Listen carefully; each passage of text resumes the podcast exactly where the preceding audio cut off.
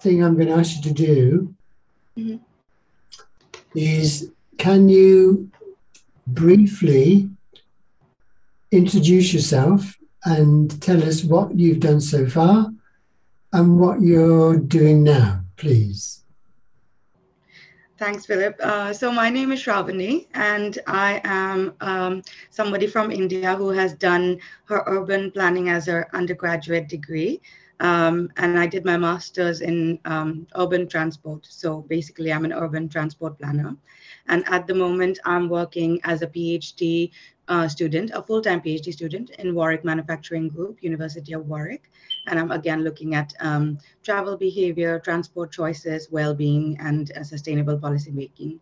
So before that, I was also working for a while um, in an organization called WRI, World Resources Institute, where I was looking at electric mobility projects in India and a lot of like on-ground projects and also in the policy aspects.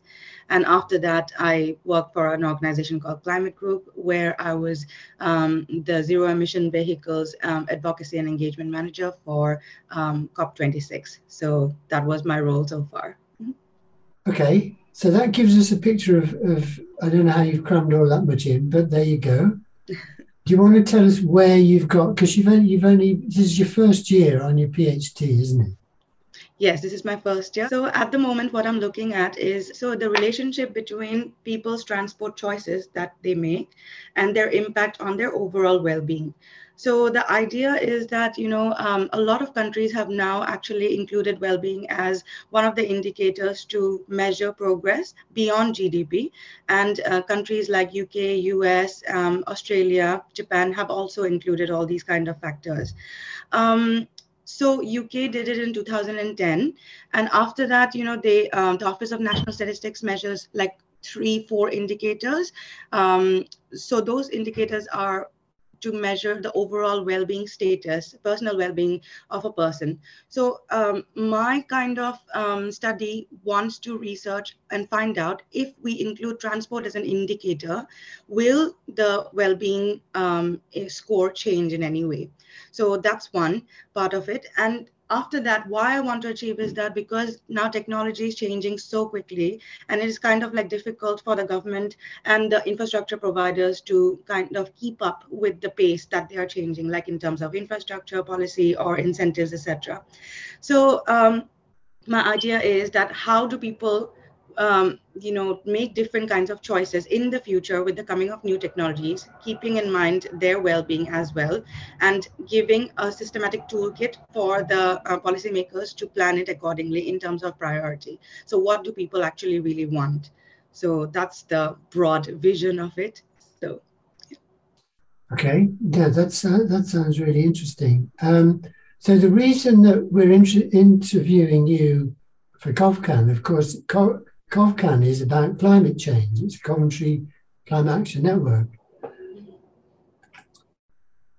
I mean, how do you think your what you do and what you study has what's the relationship between that and climate change, just generally? Mm-hmm. So overall, because um, I was working as an urban and transport planner, so when it was urban planning, we get to know a lot about how the city functions, basically, right? So it has to do with um, environment, governance, and transport being one of the factors. And when I was working with the transport um, planning um, aspects, like as a transport planner in my master's or say in my job experiences, we always wanted to focus on uh, sustainable transport. In a way, um, it is leading to reduction of carbon emissions. So now electric mobility is fairly a new term where everybody is focusing on it. But before that, I was working a lot in public sector um, fleets, like, for example, uh, public transport and buses, and how to move people from you know taking their own personal vehicles cars to a more sustainable transport like buses and also i focused on a lot on active mobility, which is walking and cycling. I was also partly, um, for a pre- period of time, the bicycle counselor of my ward, which meant I worked locally with the people to understand what would help them to cycle more often. And then, based on their needs, also have a talk with the government to make basic infrastructural needs. So that was one. And the fairly recent one was my role towards COP26, where it was a lot of like research based. Um, advocacy on to give the uh, private and the public sector um, bodies a fair good amount of you know um, achievable targets. As to if you make a commitment then you will be able to have a roadmap. So when the government and the fleet operators does that it's like a ripple effect that most of the manufacturers are forced to make more cleaner vehicles or people are forced to you know use more cleaner transport. So in a way that was my effort towards reducing the carbon emissions or say cleaner mobility. So overall trans- sustainable transport and I think you've done something about um, studying people's travel behavior and uh, uh, something on behavior change. I mean, as far as I am aware, anyway, uh, what I think is that in order to achieve uh, a reduction in carbon emissions, every individual and every business and every organization needs to to do things differently, and that's that's behavior change. Now, talking about individual people's lives, you know, to get them to change their behavior is a is is a problem, isn't it? So, what have you done regarding studying people's travel behavior and, and working on behavior change? Right. So uh, it goes a long way back, actually. When I was in my uh, undergraduation, so I did my thesis on understanding the role of aggregated cabs on urban mobility, like, for example, Uber and Ola, all these kind of cabs. So that time in India, 2016, um, it was a fairly new concept, like shared vehicles, you know, and not many people wanted to use it or the data was also not very clear because it was just there and the competition was really high. So my attempt was to understand why do people make all those choices and if by the coming of all these aggregated cabs have reduced the ridership in the public transport um, and then taken away with these new technologies. So I, asked, I did a lot of like on ground surveys as well and asked people like why do you actually use these public transport? Um, and why do you actually you know want to move to a newer one? So it seems like the travel distance is one of the factors why people would choose um, any of the modes. So if it is a longer distance and the cost is cheaper then probably they will use the public transport. But however if it is a shorter distance and then say it's round the clock availability so public transport works only like from a certain time to certain time. But if I'm coming from an airport, I have a lot of luggage. So door to door connectivity and all those kind of things also made a difference. So that was one. And then um, after that, it uh, I did my master's. And then uh, my dissertation was again on understanding the impact of uh, acquiring travel information from various modes on decision of their travel behavior. So there I found out that um, yes ac- access to information is everything. Like if you have a seat availability what is the weather going to be like? Or if there is a parking slot you know there's all kinds of information available. However um, how do people acquire those tra- uh, travel information is varied from social demographic aspects as well. So like for example the elderly group do have smartphones but not necessarily they use all these apps to you know uh, see the travel information. They would rather acquire information from the radio or the tv and because now uh, the information is also not that legitimate or user friendly that they are kind of in a stage that oh i don't want to learn that. I would just go to the station and book it. Um, sometimes um, door-to-door connectivity or network coverage is also one of the factors why people you know uh, really don't bother to take take on public transport because you have to walk miles and miles and miles of it and now I think with the changing times of COVID, there are other factors, like, for example, hygiene, safety, if you want to travel or not. And now because we are almost like digital nomads, right? Like everybody can work from everywhere. So there's no particularly a need to travel. Talking about that, I was also working um, on understanding, you know, what are, um, how can we use assets that are already existing rather than putting newer as- aspects, like, for example, maximum asset utilization.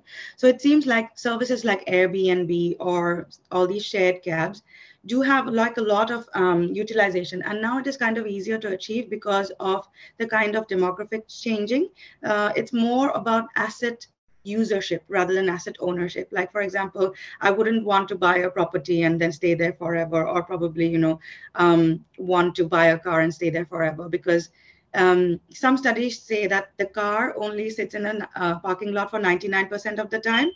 Uh, so you just don't literally use it, right? So might as well use a shared cab and something like that.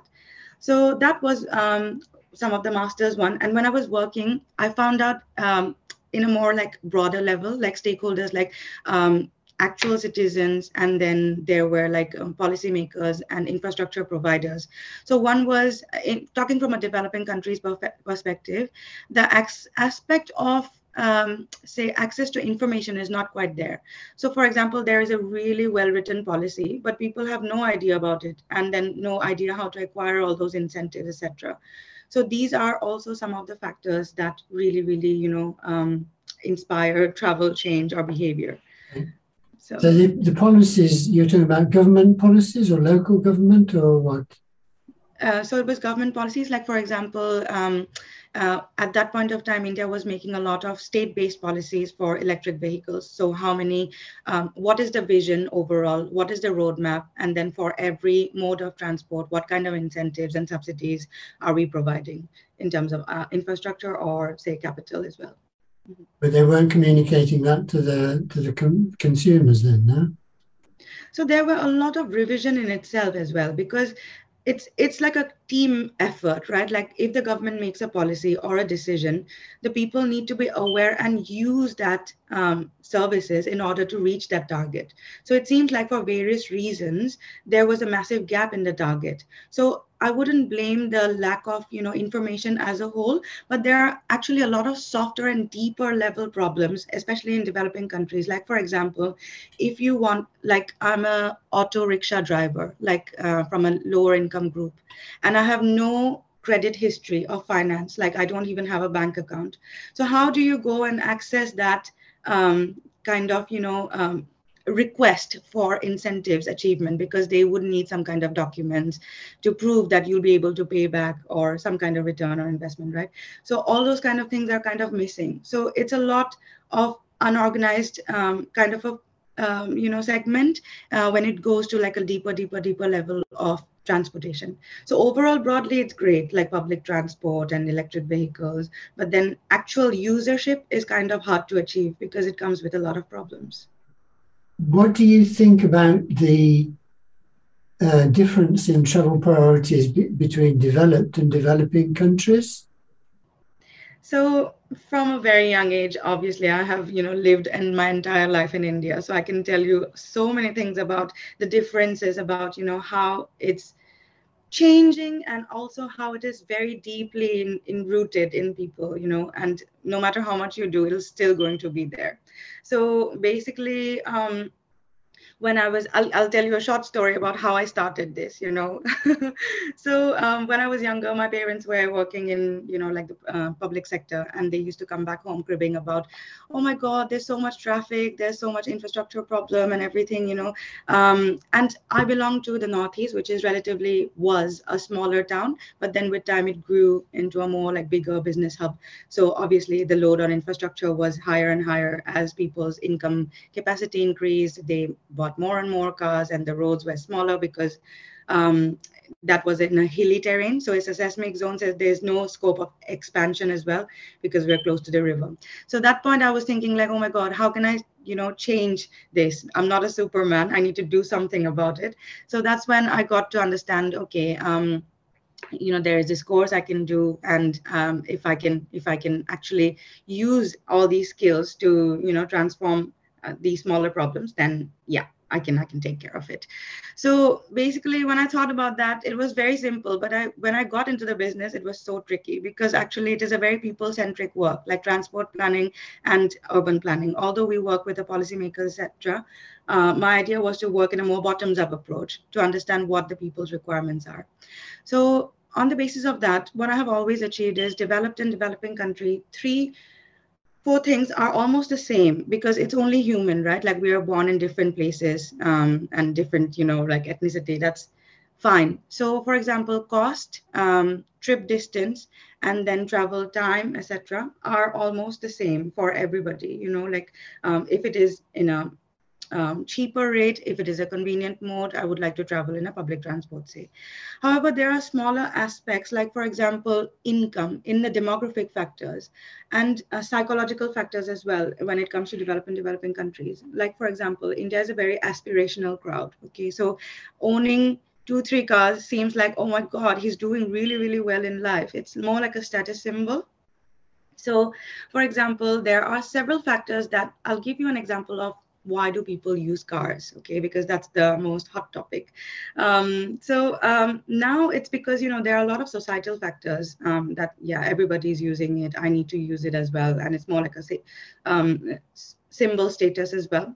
Then there are also a lot of like psychological factors um, that yeah i mean i get a different rate of satisfaction than driving. Needs and behavior are also there. Like why do you drive? Because i like it. That's why and then there are different kinds of, say, urban um, sprawl kind of issues as well, like people move out from the city centers to different uh, broader areas. So they would like to tra- take a car instead of like a public transport because it is too far, because they can afford it. And there are two other really interesting habits, like a habit, which means like a positive kind of a behavior repeatedly becomes a habit right? So, for example, I'm taking a car and I have no problems with the parking. Nobody finds me because of congestion fee. So I can do it on and on and on and on. So that becomes a habit for me to take um, the car. And the last one is quite interesting. It's called Commons Dilemma, which means somebody like me, for example, I know everything about transport, how good it is, you know, like how um, sustainable it is and everything. I can preach it. But then the thing is, okay, if I take a car today, I won't damage the world because the rest of the world is taking care of it. You know, so it's a conflict between um, individual car use benefit versus uh, public, you know, like the overall problems. Like for example, everybody's using it, and then there'll be a lot of emissions. Then yeah, there'll be a problem. But then I think everybody's taking care of it, not me. So that is one. Um, then there are other things as well in terms of um, fancier aspects like electric vehicles. Um, so there it would be like um, something called rate of acceptance. Okay, so um, in the first level of acceptance, aware people would tell like, okay, I think electric vehicles are amazing. You know, I should I should definitely promote it and etc. All those kind of things.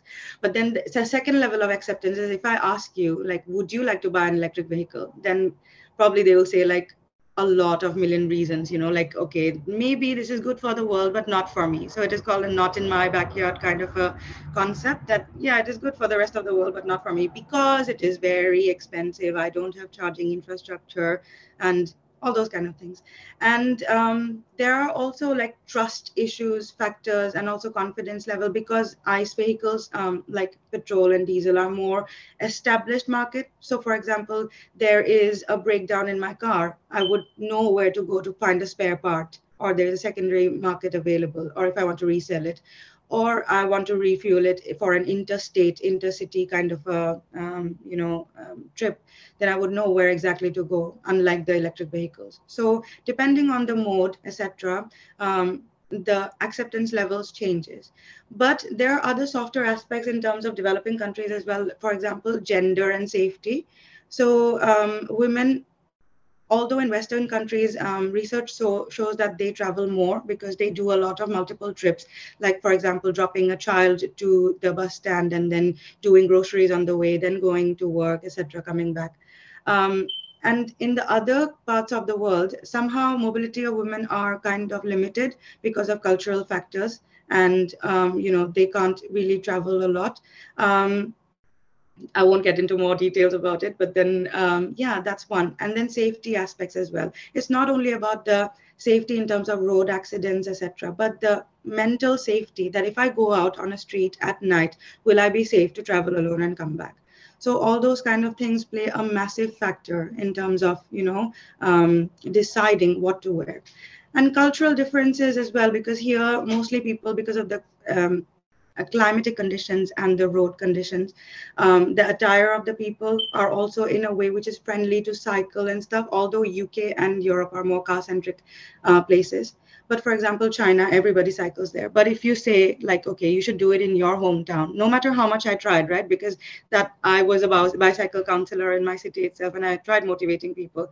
But imagine my grandmother wearing a sari in a hilly slope you know in 38 degrees temperature. She would just die and faint.